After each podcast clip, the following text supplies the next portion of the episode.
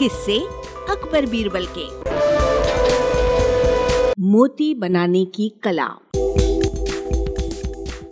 एक दिन बादशाह अकबर के दरबार में जोरों का कोलाहल सुनाई दिया। सभी लोग बीरबल के खिलाफ नारे लगा रहे थे। बीरबल बदमाश है, पापी है, इसे दंड दो, वगैरह वगैरह।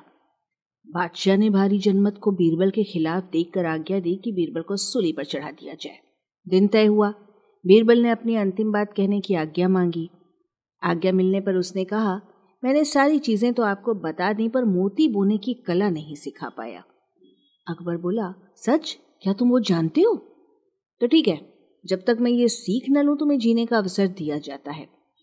बीरबल ने कुछ विशेष महलों की ओर इशारा करते हुए कहा, इन्हें ढहा दिया जाए, क्योंकि इसी ज़मीन में उत्तम मोती पैदा हो सकते हैं। महल ढहा दिए गए।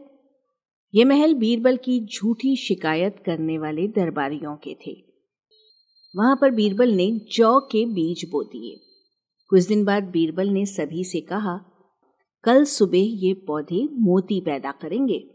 अगले दिन सभी आए, ओस की बूंदें जौ के पौधों पर मोती की तरह चमक रही थी।